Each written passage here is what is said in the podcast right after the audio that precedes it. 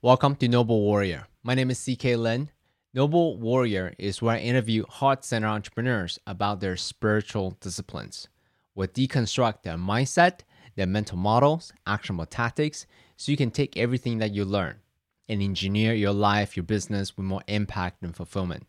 Of course, if you have any friends who could use more inspiration and specifically more sleep optimization tactics, please share this with them. They'll really thank you for it. My next guest is Michael Breus. He's America's most trusted sleep doctor. He has authored three best-selling books. He has 19 years of career. He has treated thousands of patients. He is an expert guest for more than 100 times on shows like Dr. Oz, Oprah, The View, Anderson Cooper. So here's what Dr. Breus shared with us in this masterclass of sleep optimization. He shared specifically for entrepreneurs why sleep deprivation has a really high risk profile for your decision making and how sleep impacts our mood and spirituality and all other aspects that matters to us as humans. He shared with us why sleep is a fluid situation, not so rigid, and naturally waking up without an alarm and say, "Damn, I got a good night's sleep." And wake up feeling refreshed and ready to meet the day is how we want to feel and why eight hours is a myth, and what qualitative and quantitative data we ought to pay attention instead, and why there are four stages of sleep and which stages we ought to optimize. Let me give you a hint stage three, four, and REM. According to Dr. Breus, those are the money stages. So, what is the single best way to improve stage three, four, and REM? Before speaking to Dr. Breus, I had no idea I was chronically sleep deprived. What are the two signs that share with us of sleep deprivation? And how to prime our body for rest. And he has a 20 20 20 protocol as a way to prepare your body for rest. For those of you that wants to optimize your sleep even more so that your sleep hours are more efficient Consistency is the key. And he shared with us the answers of the three most common questions that he gets asked What do I do about waking up in the middle of the night? And how to turn off my brain at night before I go to sleep. Lastly, chronotypes, so you fall asleep really quickly and get into deep sleep even faster. And when is best to have sex with your partner? Please enjoy my conversation with Michael Breus, America's most trusted sleep doctor. Please welcome Michael Breus. Thanks, CK. Thanks for being here. You forgot to mention that I'm you and I are good friends too. so so so I'm actually really excited to to be having a conversation with you because you have fundamentally changed the way I think about sleep. And and and what a contribution specifically for this thing that I have in my finger here. The ring, yep. The ring, the Oura ring. So for before the ring, I thought I was just so gifted with sleep because right. when I my head hits a pillow within a minute, I'm out. Right. And then my body automatically gets up after six hours. I was just like, I got the sleep hacking thing down. And I got the ring. Then I was like, oh, I was so wrong. because I got to look at um, my HRVs, my resting heart rate, you know, how much I toss and turn. I was like, okay, not good. So, but but I wanted to. So I have an audience of biohackers, high mm-hmm. performers, flow yep. junkies. So I want to give them a sneak preview before I get into some of the the more philosophical question I want to ask you about. Okay, sure. so so I'm gonna be asking you in this conversation uh, some of your signature hacks Sure. The four stages of sleep, the 25 minute or 90 minute nap, the consistency equals hypo sleep efficiency, progressive muscle relaxation, how to turn off your brain before you go to sleep, you know, how to, you know, set the mood with good night LEDs and anti-anxiety hacks and so on and so on. But so that's some of the promises, right? That, that these are your signature hacks. But I want to start off by asking you this question. Since you're speaking to an audience of high performers, if you can address why sleep is so important for a high performer, for a CEO, for an entrepreneur, sure. for a founder. Yeah, why don't we start there? So, you know, when we when we talk about the fundamentals of performance, of energy, of intellect, of focus, of flow, right? We we have to get ourselves into that state. And and if you aren't well slept, it's literally impossible to do that, right? And so I, I, talk to founders, I talk to entrepreneurs, I talk to biohackers all the time. I am a biohacker, I am a founder, I am an entrepreneur. And you know, we're all built in sort of this way where it's like high energy, high pace, let's go, let's get shit done, right? And so it's very valuable to have had a great night's sleep because number one, physically, your reaction time is faster, your movement is quicker. So most of you probably work out, probably helps you reduce your stress. Your eh, your workouts are easier when you when you're well slept. You you actually perceive exertion like physical exertion. The more sleep deprived you are, the more it feels like you're working, even if you're pushing the same weight.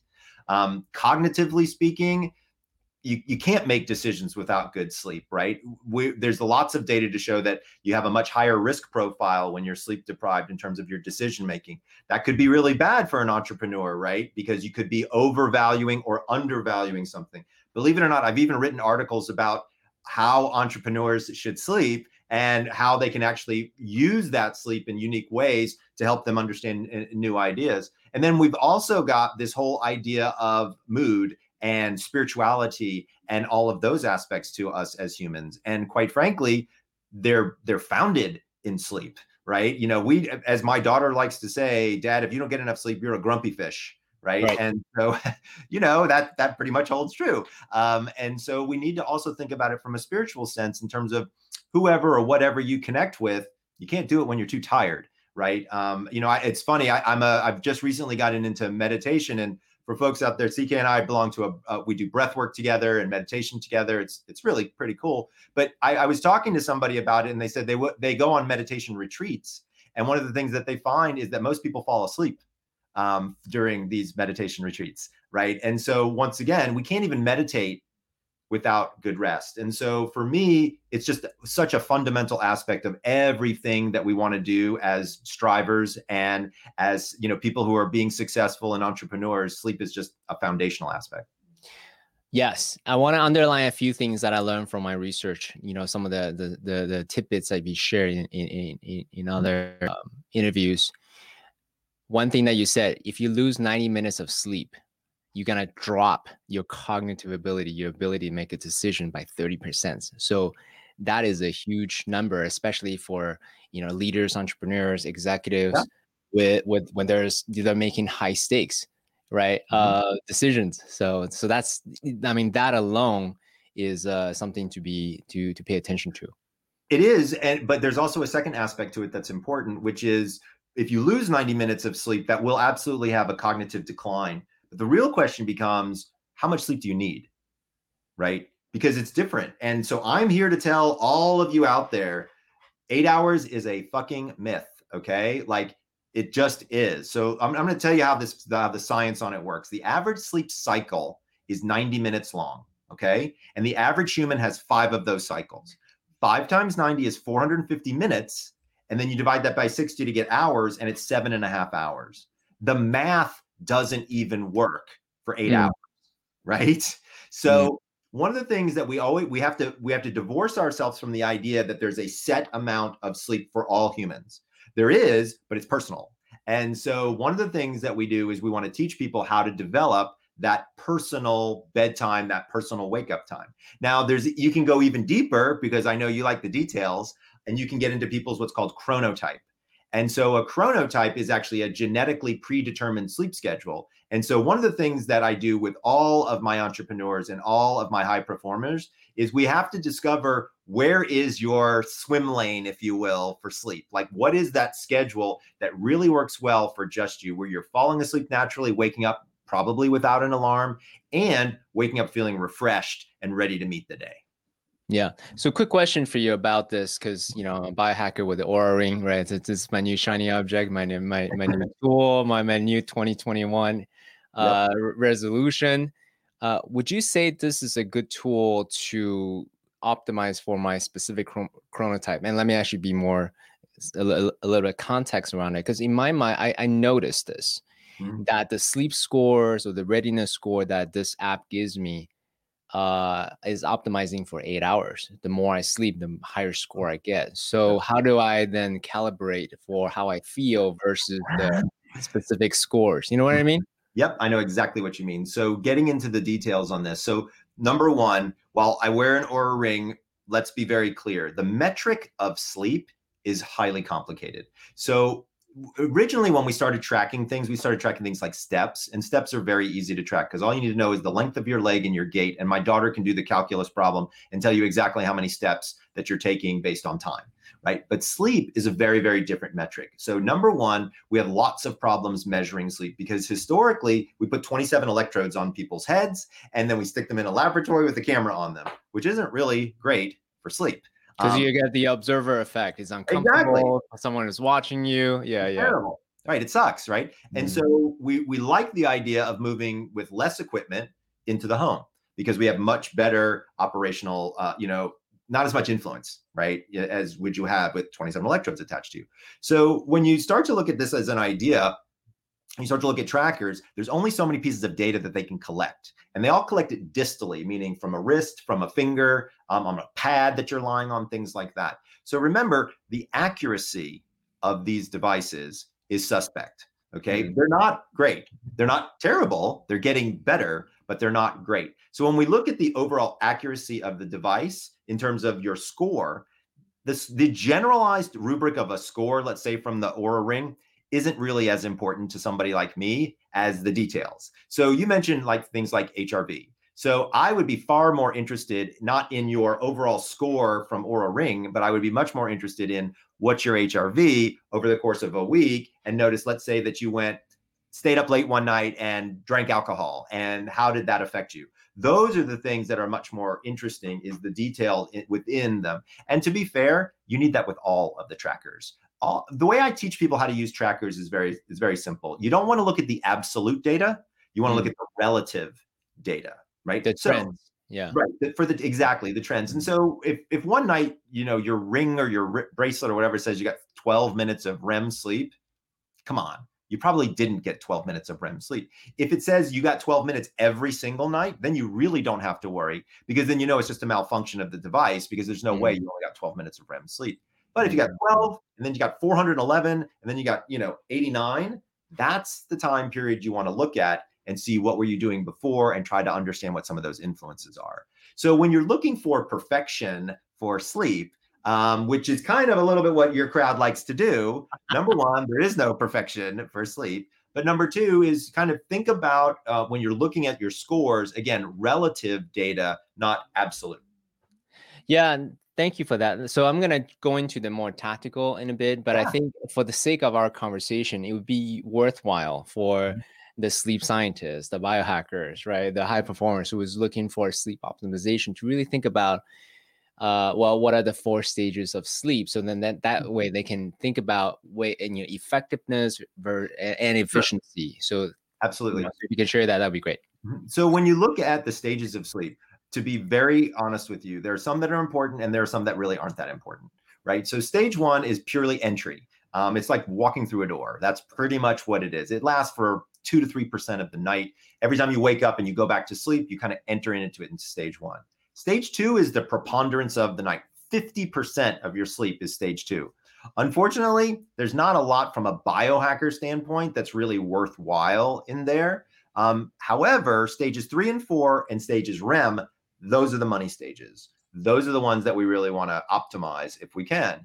Stages three and four, we call it beauty sleep or deep sleep, is actually your physical restoration. This is where we have the largest bolus of growth hormone emitted. This is where we have all kinds of cellular repair going on. Um, also, during this particular stage of sleep, we have an interesting thing happening in the brain. Um, so, sort of the waste management system of the brain called autophagy pulls out all of those proteins that are in your brain during stage three, four sleep and avoids things like Alzheimer's and dementia and things like that. So, stage three, four sleep is definitely one of those things that we want to either have at the level that we should see it based on our age and gender, or if we can, optimized, right? What we want to avoid are the deficits to stage three, four sleep. REM sleep is a little bit different in that we think of stage three, four sleep as physical restoration. REM sleep is mental restoration. So even though the, the proteins are out, Now that the proteins are out, stages REM also has information. And so stage REM is moving information from your short-term memory to your long-term memory and creating an organizational substructure inside your brain in order to store information for data retrieval later. Right. So if we're going to optimize anything, quite frankly, we want stage three, four, and we want REM. And those are the ones that we really want to kind of focus in on if we can.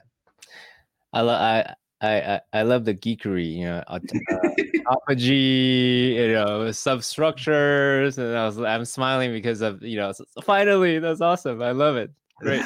um, so okay, so one thing I noticed from the Oura Ring report, right? Hey, mm-hmm. hey uh, I'm pretty gifted with a deep level of sleep, but mm-hmm. REM not so much. So, is there anything that one could do tactically to say mm-hmm. optimize more for either deep sleep or REM sleep?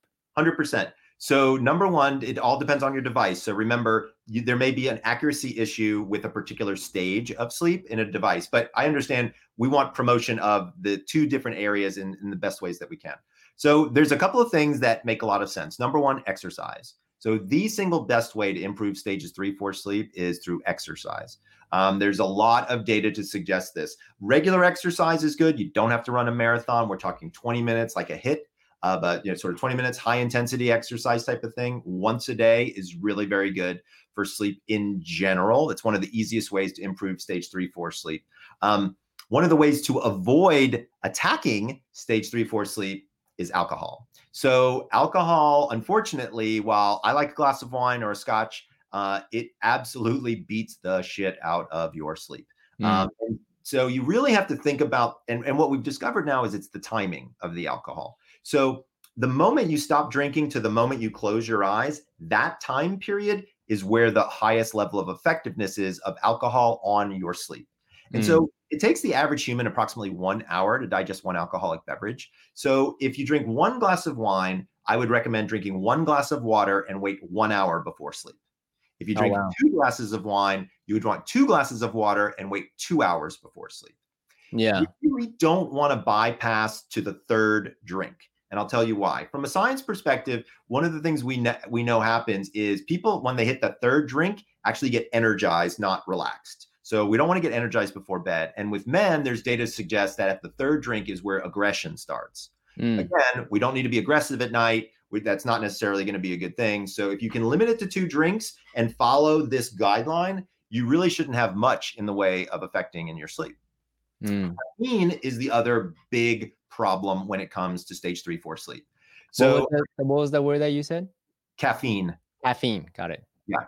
And so, and, and to be fair, most entrepreneurs are caffeine junkies. Um, they just drink a ton of it. Um, and, you know, they're monsters and their cokes and their, you know, coffees and all these other things. So when you start to look at caffeine, the big thing that all the biohackers out there have to understand is caffeine is not a replacement for sleep. Okay. Mm-hmm you cannot drink enough coffee to replace a nap. It does not work. Okay. That being said, what caffeine does is caffeine stimulates the brain um, in a particular area or receptor site. Now, I'm going to get a little geeky on you, but I think you'll love it. So, when a cell eats a piece of glucose, something comes out the back end. One of those things is this stuff called adenosine. Adenosine works its way through your system and goes to a very specific receptor site in your brain. And as adenosine accumulates, you get sleepier and sleepier and sleepier. Okay. If you look at the molecular structure of adenosine and you look at the molecular structure of caffeine, they're off by one molecule, which in and of itself is kind of philosophically interesting. The substance that is created naturally in your brain to put you to sleep, and then the substance that is created in nature or synthetically that keeps you awake is off by one molecule. So when you think about caffeine, you think about caffeine ingestion, there are a couple things that you want to think about. Stopping around 2 p.m. makes a lot of sense, and here's why. Average half life is between six and eight hours of caffeine. Most people go to bed around 10. If I can get half of it out of your system, it doesn't appear to have as large an effect on REM sleep. Now, we're going, we're trying to optimize here. So, for true optimization, I would say if it's possible to fade caffeine and eliminate it completely, you're going to be in much better shape from a sleep perspective. Now, mm.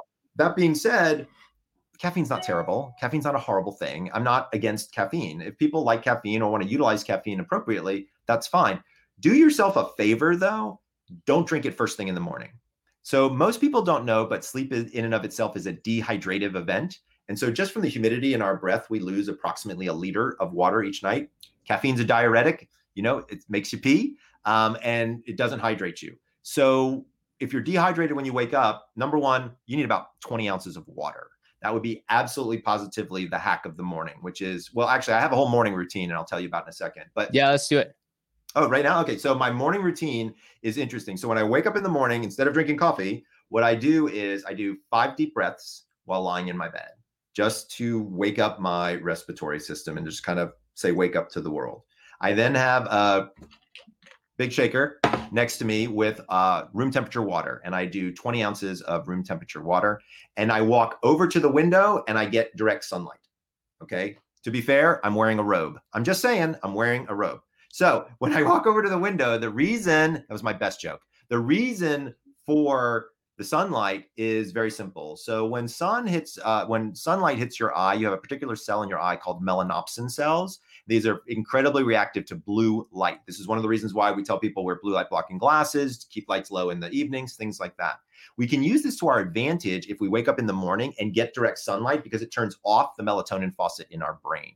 That's part of what that morning fog is that so many people out there are suffering with. And they try to get rid of it by downing caffeine. Nothing could be further from the truth. Okay. Downing caffeine does almost nothing for you. Water will absolutely help wake you up, and sunlight will absolutely help wake you up. So mm. when we're again looking at how do we optimize our sleep and our sleep stages in particular, we really want to do things like eliminate caffeine or reduce caffeine as much as possible eliminate alcohol reduce alcohol down as much as possible but the truth of the matter is there's something that's even easier to do to make sure that you get a little bit more rem sleep and a little bit more deep sleep that has to do with falling asleep at your chronotypical time right and so you know that's my big thing i want people to go to chronoquiz.com and take my quiz and figure it all out and what we discovered is if you figure out what your animal sleep tribe is, right, which is what my avatars are, you'll discover that it teaches you what time to go to bed so that you fall asleep quickly and get into deep sleep faster. And then you get into REM sleep and get out of it faster.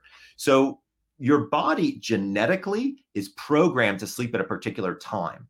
You don't know what that time is, but I do. And if you mm-hmm. take the quiz, you learn what those time frames are. And then when you start playing around, believe it or not, CK, if you were sleeping, let's say at an two hours later than or two hours earlier than your body should have, by pushing your bedtime back, we could actually increase your REM sleep and increase your deep sleep just by getting you in the right swim lane. Yeah, I love that. Thank you. What are the sign of sleep deprivation? And, and I mean, let me before you answer, let me just quickly uh, contextualize this a bit. I was the guy who closed his eyes within a few minutes, fall asleep during meditation. I was the guy. I was the guy who would would drive and didn't know like the path I took, and then I would arrive and then the, the, the destination, mm-hmm. really realizing like what the heck did I just you know just do yeah. for the last hour.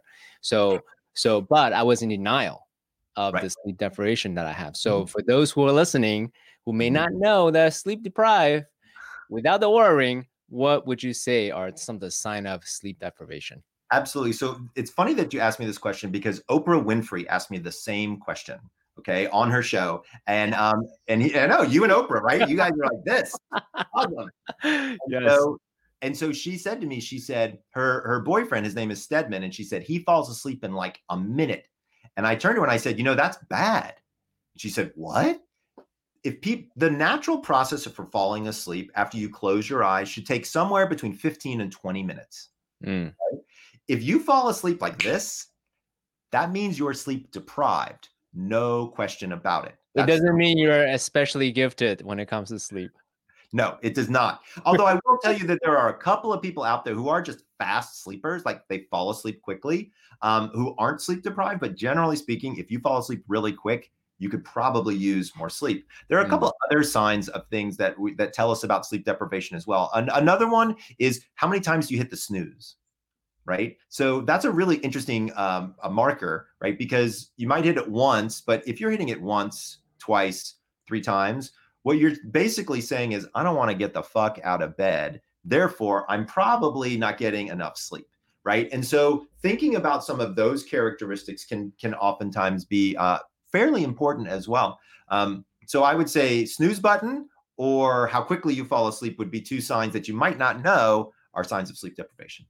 Mm, mm. And of course, if when you fall asleep during meditation, probably something to look at as well. Yeah. Right. Well, I mean, like if you like, that's obvious, right? Yawning, um, falling asleep in meetings, anytime you're still, uh, not being able to sit still for long periods of time, all of the things that we would normally see from regular sleep uh, deprivation is very obvious to people, um, at least most of the time. But uh, it's funny because a lot of people think, well, I fall asleep quick, I don't have any problems, and I'm like, dude, you need more sleep.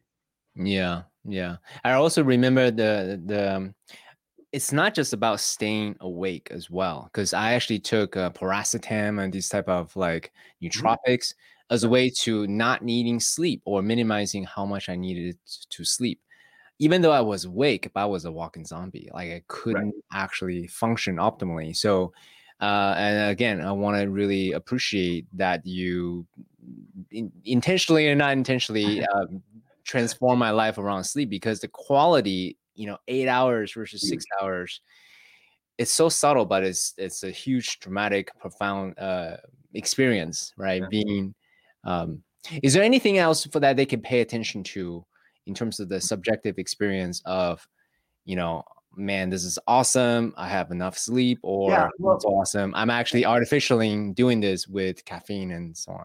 Yeah well one of the things i would say is even needing an alarm clock you could look at that. Like I haven't used an alarm clock in 20 years, you know, unless I've got a flight that's like at, you know, five o'clock in the morning where I know I have to be up. And then of course, I don't know about any of you, but every time I have that happen, I have the shittiest night's sleep ever. I wake up like every hour looking at the clock, waiting to get up at five o'clock or whatever it is. Actually, um, on that point, um, I was so excited to talk to you. Yeah. I only have five hours of sleep. So I was up at four. Because I was excited. So maybe you can give me a solution to that as well, because I wasn't anxious, I was just excited. So yeah. So that happens to me too. Don't feel bad. So number one, sometimes it's okay. Like you know, the thing to remember is sleep is never perfect for anybody, even for me. Um, I can tell you, three or four nights ago, I had a terrible night's sleep. I was concerned about something that was going on with my daughter, and you know, it just was in my mind. That's normal, everyone. Like please bees please understand that sleep is a fluid situation. You know you don't have the same day every day. You don't have the same sleep every night. Um, and you need to think about it that way. Some nights you might need a little bit more because you did something or didn't get something you know sleep the previous night. Some nights you may, might need a little less. Generally speaking if you can be consistent that's the magic so if you're a biohacker and you really want to figure out the smallest amount of sleep with the highest quality that that you can get, it's all down to timing and chronotype. I can mm. here's what I can tell you happened to me. So I'm a wolf, which is a nighttime night owl. Okay. I don't like going to bed early at all. Quite frankly, CK, I don't go to bed before midnight usually, right? I go to bed at midnight very, very consistently. And I would wake up without an alarm at 7:30. Okay. For our breath work. Yes. Exactly. Right. Then I and I started doing this for a while, and then all of a sudden I was naturally waking up at 7:15, still going to bed at midnight. Then I was waking up at seven. Then it was 6:45. Then it was 6:30. Then it was six. I'm still going to bed at midnight. Okay. The consistency of my schedule allowed my uh, uh, actually allowed my sleep architecture to condense. I get just as much from a percentage standpoint of REM sleep as I did before. Mm. I just don't have as much stage 2 mm. And so I've actually hacked my schedule. And now there are a couple of other things that we can talk about how people can do, but really the chron understanding what your chronotype is and sleeping in that chronotypical swim lane literally condenses and expands your sleep. So it condenses it from a timing standpoint, but it improves it from a quality standpoint. Um, mm. Um, a couple of other things that I think are really important for the biohacking community to understand about sleep is what I call PAR levels. So there are certain um, uh, vitamins and minerals that you have in your body that help with sleep. And if they're deficient, it's a problem. So I'm always talking with people about vitamin D, about magnesium, about iron, and about melatonin. Um, mm. And those four are the areas that I think people can look at on on a, a, test. Like if you go to your doctor, have a blood test or a saliva test or something like that, you can start to understand those. The reason these are important is simple. So magnesium actually helps with the production of internal melatonin, number one. Um, it also helps calming people down and relaxing people before bed. Um, obviously, melatonin is a circadian pacemaker, right? And so we want to make sure you have appropriate levels of those. But interestingly enough, vitamin D turns out to not only be very helpful when it comes to COVID, but is actually turning out to be a circadian pacemaker as well. And mm. so what's fascinating about that is, and I mean, from a COVID standpoint, I'm sure you're aware, or people should be aware, roughly 90% of the fatalities have vitamin D deficiencies. Mm. So for folks out there, like 5,000 international units of vitamin D, check with your doctor first every day, not a bad idea. Um, also, it's very helpful for sleep, as is the magnesium as well. For iron, I'm usually looking at my female patients for iron because I have a lot of female patients who can become anemic. And we know that iron has a lot to do with movement and sleep. And so when we see people who are anemic or who have low iron, they twitch a lot, they move mm-hmm. around in their sleep a lot. And so sometimes using iron supplementation can actually settle that down quite nicely. To be fair, dude, I'm not a big fan of prescription medication. I know that there is a place and a time for that. And I, I've been, you know, I've been doing this for 22 years at this point. So I can completely understand and appreciate that there are people out there who need sleeping pills to sleep. I 100% get that. However, I think that there's many people who are on sleeping pills who don't need to be. Yeah. people who've gotten habitually uh, into that loop. And yeah. quite frankly, the medical profession has done almost nothing to help people get out of it. Um, I, I, would argue that the medical profession has been pretty irresponsible uh, in some cases um, but what's interesting is now what we're starting to see is more development in the prescription sleep space. And I would argue that that's a good idea. Now, you did hear me say I'm not a big fan of prescription meds, and now I'm saying it's a good idea that they're doing research, and I'll tell you why. Historically, the drugs that we've used for sleep, they've been uh, benzodiazepines or non-benzodiazepine hypnotics these beat the crap out of sleep. They make you sleep, but they don't give you great quality sleep. It's right. better than the benzos were. So the Restorils and the Valiums of the world almost destroyed your sleep. They kind of anesthetized you. The mm. Ambiens, Lunestas, Sonatas, uh, you know, uh, those of the world, those aren't as bad, but they they keep your sleep architecture kind of okay, but it's not really particularly great. What I'm excited about are there's new medications that are coming on the market that are very targeted.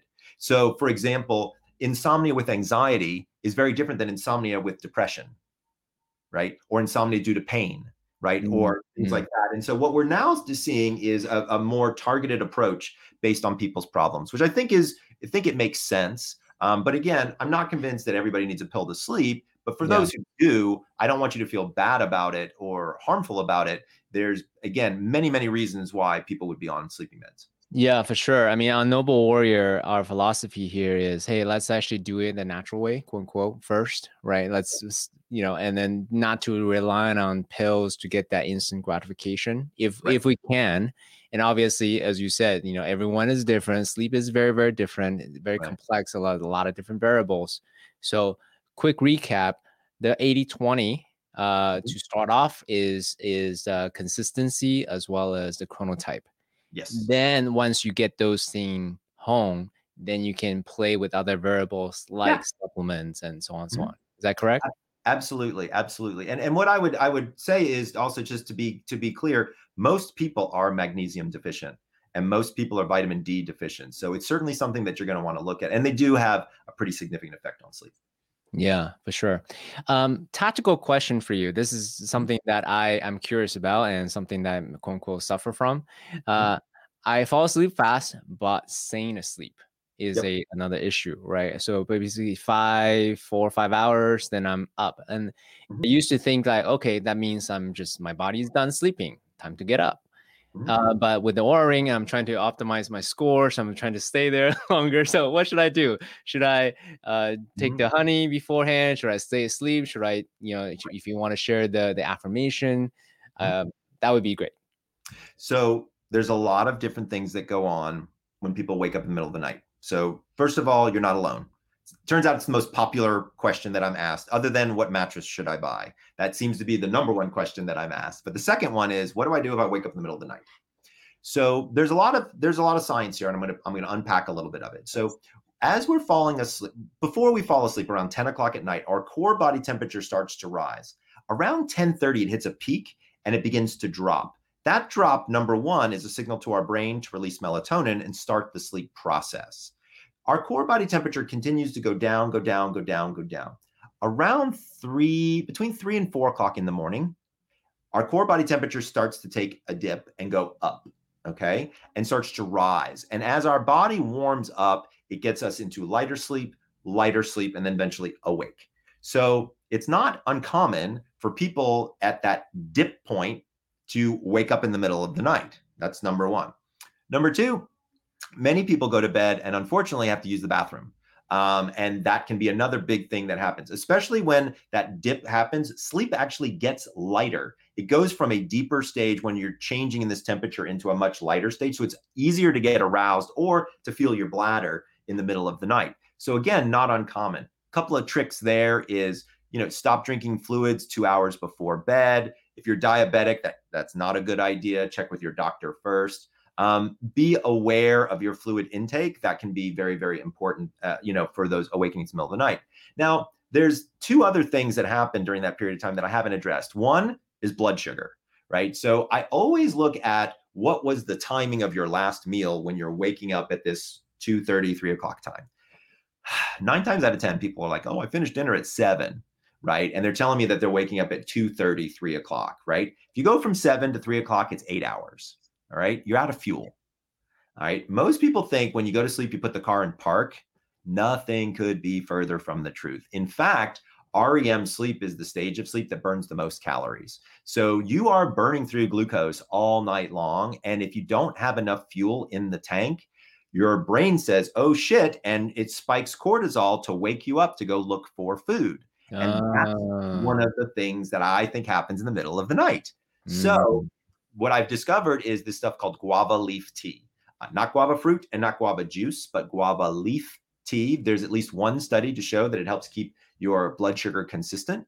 Um, I've actually also found that raw honey can be very, very helpful. Um, not a jar, but a teaspoon of raw honey. And don't get the kind that comes from the bear. You want the kind that's got the honeycomb in it. Like go to the farmer's market and get your honey. okay, okay, thank you. I appreciate that distinction because I mm-hmm. was thinking about the bear. Yeah. I know. That's why I'm telling you go to the farmer's market. You also, by the way, you want to get local honey if you can. Mm. The reason you want to get local honey is because of the particulates, the flowers, and all of the allergens that are in it. Your body will start to become immune to it, and it, they won't have as big an effect on congestion and things like that. So, honey's got a lot of amazing medicinal purposes to it, but it's actually great for helping you with allergies as well. Mm-hmm. Now, I will admit to you that I have some patients who get the guava tea and the honey, and they put them together.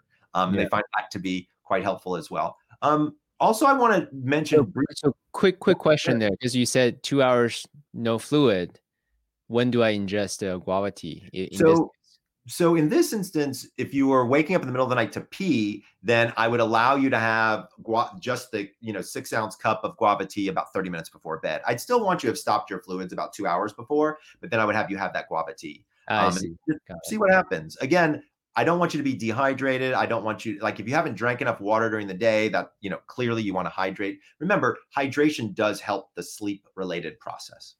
Mm, I love it. Yeah, I mean, I have this thing right next to my bed with the warm water. So Perfect. whenever I wake up even a little bit and I feel that dehydration, right? That mm. that that you know, my eyes are dry, my, my throat's dry. Right. I just took a quick swig before I go back to sleep. So it's yeah, and, it, and it's perfect. Now we've talked about situations that are remediable, um, but there are a lot of people who wake up at two o'clock in the morning and they're fucked. They're like, this sucks. I can't go back to sleep. And they are bing wide awake. So let's address that as an issue as well. Yeah, actually, one of my friend, uh, he said to me, "Hey, CK, I sleep twice. I will wake up at four, and then I work mm-hmm. a little bit, then I'll go back to sleep." So yeah. go ahead. So if you look historically, that's something that we did. So when we were an agrarian society, so a farming society, when the sun went down, people would have their last meal, go to bed. They'd wake up at like two o'clock in the morning they'd have another meal they may have sex they may walk around the house and talk to people because back then you know we, you had entire families extended families living in the home that kind of thing. Um, they then they would go back to sleep they would wake up when the sun comes up and then start their day. So historically our bodies and we look at it um, from an evolutionary perspective it appears as though there were two sleeps. When the industrial revolution hit and things that light bulb came about we condensed our sleep into one sleep period during the darkness um, because we were able to have light on different sides of that so it kind of changed the whole kind of structure of sort of how we look at sleep yeah Yeah, totally, for sure. So when we get in the middle of the night, what are we what are the other things that we need to do? There's one thing that we haven't addressed, which is attitude. And mm. that turned out to be the most important one. So most people when they get up in the middle of the night, they look at the clock and what do they say? What do they say? Go to sleep, go to sleep, go to sleep. That's right. They say, "Oh shit." And they say, "Fuck, I got to go to sleep." And so they try to force themselves to sleep. Exactly. And they don't. Um, all that happens is you cause autonomic arousal, you cause increase in blood pressure, increase in heart rate. The one thing that most people don't know is you want to, if you want to enter into a state of unconsciousness, you need to be at a heart rate of about 60 or below. So the object of the game in the middle of the night is to lower your heart rate to allow yourself to get back to sleep. There's a hundred different ways you can do it. You can do it with four, seven, eight breathing. You can do it with progressive muscle relaxation. There's again lots of, of tools and techniques that you can use in the middle of the night. One of the things I want to talk about is optimism. Mm. So there's really interesting data to show that if you're positive before bed, not only do you fall asleep more quickly, but you have more positive dreams. To be fair, dude, we could all use more positive dreams right about now. Um, so I, I want to tell people when you look at the clock in the middle of the night and you say, oh shit, you want to flip that. Okay. Instead of saying, oh shit, you want to say, that's awesome. And I'll tell you why. Because you want to change your attitude when you when you look at that and you try to force yourself to sleep it's never going to happen there's this, another piece of data that most people don't know which is if you're lying in bed for about an hour still awake you still get about 20 minutes of rejuvenation if you mm. will from a bodily perspective you're not moving around you know your muscles are relaxed you're getting some atps flowing through there it's not a bad thing right so when you're lying there you're actually doing your body some good so that's mm. fact number one fact number two is give yourself a break. Okay. Look at the clock and say, you know what? I've had bad nights before. And if I don't fall back asleep, it's not like my head's going to pop off. I'll be able to get up and go to work. It'll be shitty, but I'll be able to go back to sleep the next night. And if I don't the next night, it'll probably happen the night after that. So, number one, I'm not going to worry so much. Number mm. two is Dr. Breus told me if I lie here and rest, it's worth a little bit of sleep. So, that's good for me as well. Mm. I want to think about this as an opportunity not as something that's been taken away from me. So now I have the opportunity to take a great nap this morning and fall back asleep. And if I do, that's awesome. And if I don't, I know I'll survive. Mm-hmm. What we've discovered by teaching people how to tell themselves this in the middle of the night is it lowers their anxiety, it lowers their heart rate, and the natural sleep process takes back over and they fall back asleep. So I, avoid that. I I almost wonder if there, there could be uh, an an app or just a soundtrack, just you know, the very soothing, affirming that hey, it's okay, right. exactly as you said. You know, I love that idea. Your voice, yeah. Um, cool. Is there any? So so one, I, I noticed one one other common question that a lot of people ask you is this whole idea of I can shut up my brain before I go to bed. Now, this the younger CK would definitely affirm to it. luckily, I, I, I now have my spiritual practices, so I don't sure. encounter that as much. I go to sleep early, but um, but what would you say to those that you know have a very busy mind, the mental chatters, and they just you know can't shut it off? Yeah. So that's the third most popular question that I get mm-hmm. asked, which is how do I turn off my brain at night? Um, and um, so to be fair, um, there's a lot of things that you can that there's a lot of things that people do that force their brain to keep thinking right? Mm-hmm. And so one of my favorite techniques is what I call a power down hour. So if you know what your bedtime is and you go back an hour, you can chop that time up into three 20 minute segments and mm-hmm. you can mm. really give yourself a much better shot at falling asleep and getting those thoughts out of your brain um, that are giving making it difficult for you. So 20 minutes for, you know, just shit you got to do.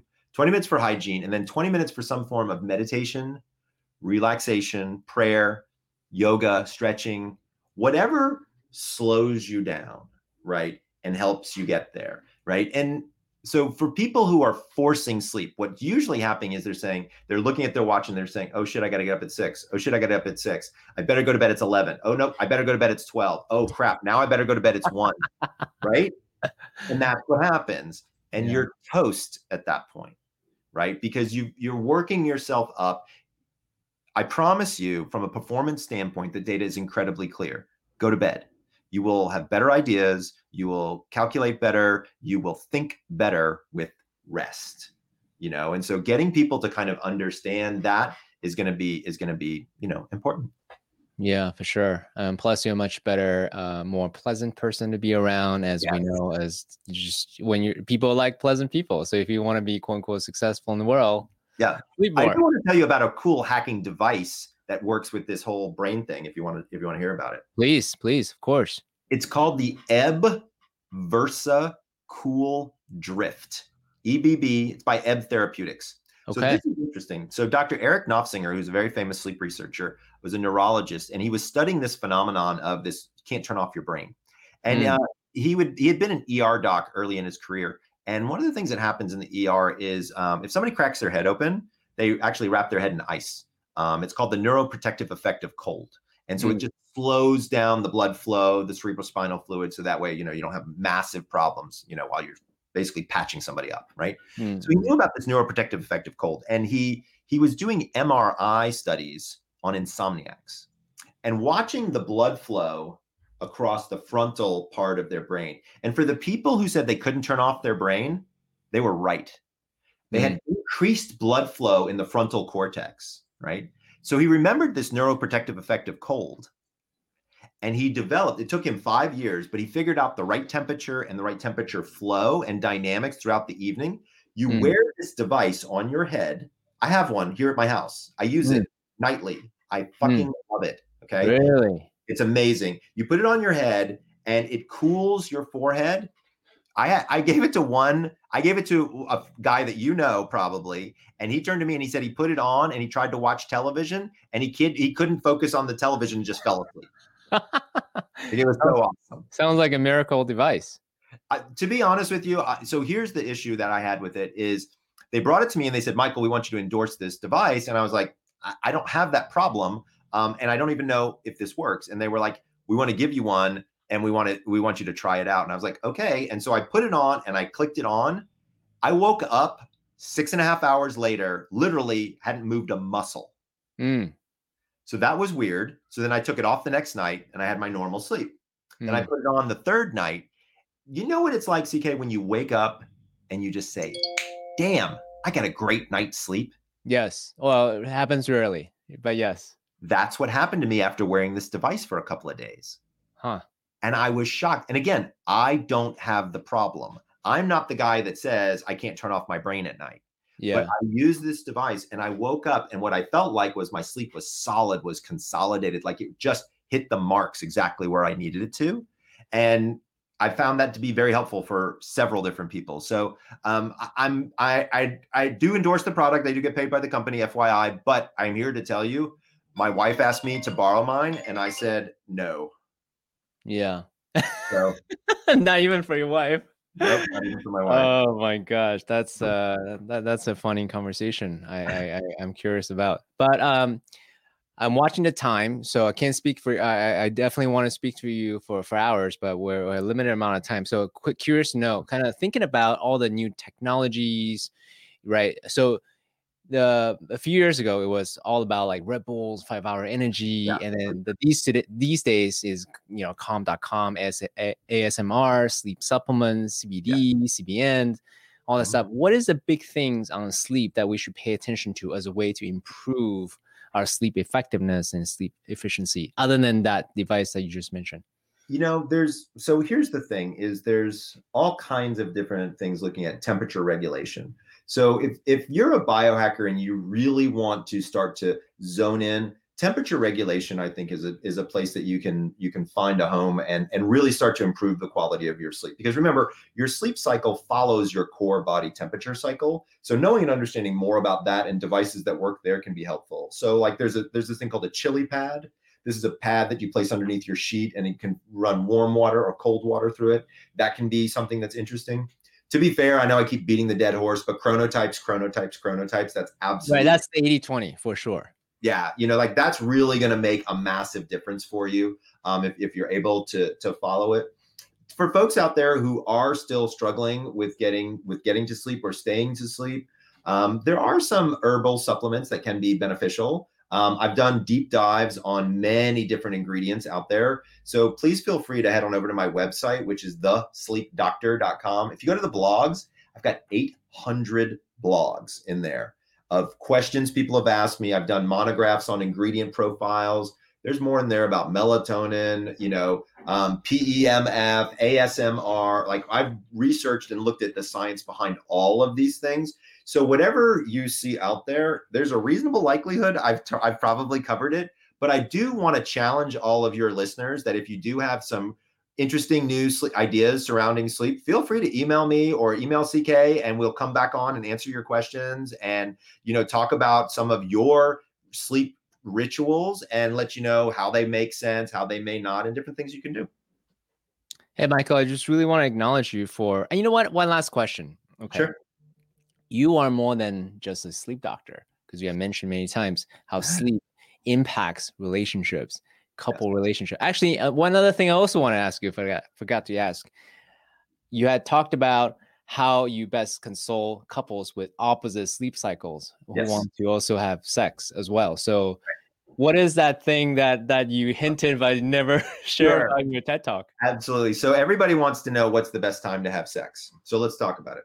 So it turns out it's all biological. So you need five hormones to successfully have intercourse. You need estrogen, progesterone, testosterone. Um, you need cortisol and adrenaline all to be high and you need melatonin, the sleep hormone, to be low. So we did a survey and it, we discovered that 73% of people have sex between 10 and 11 o'clock at night. Okay. I'll give you one guess what your hormone profile looks like.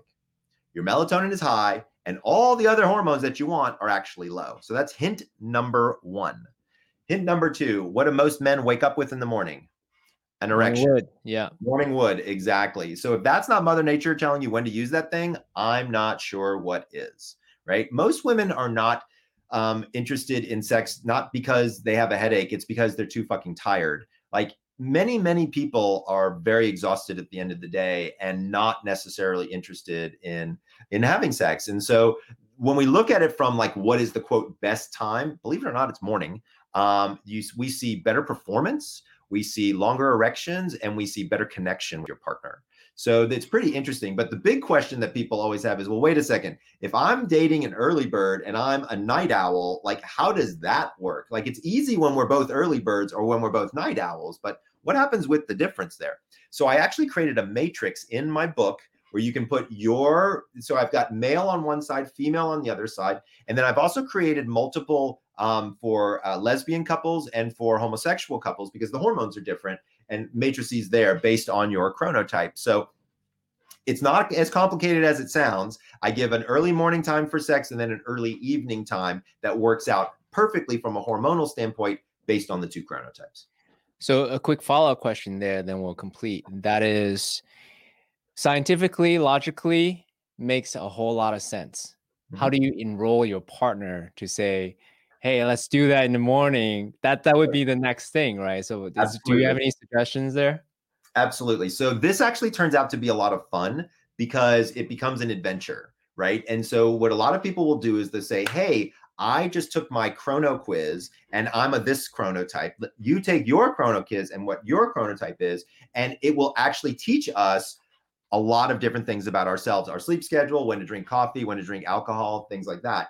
And and usually the partner's like oh well that sounds kind of interesting. And then they they pose the sex question and they say actually also one of the other things is it talks about how there are better times to have sex and one of those times is in the morning time. Now what's really interesting for most guys is they don't realize it but a lot of women would actually prefer to have sex in the morning time um, and so this actually turns out to be quite an invitation.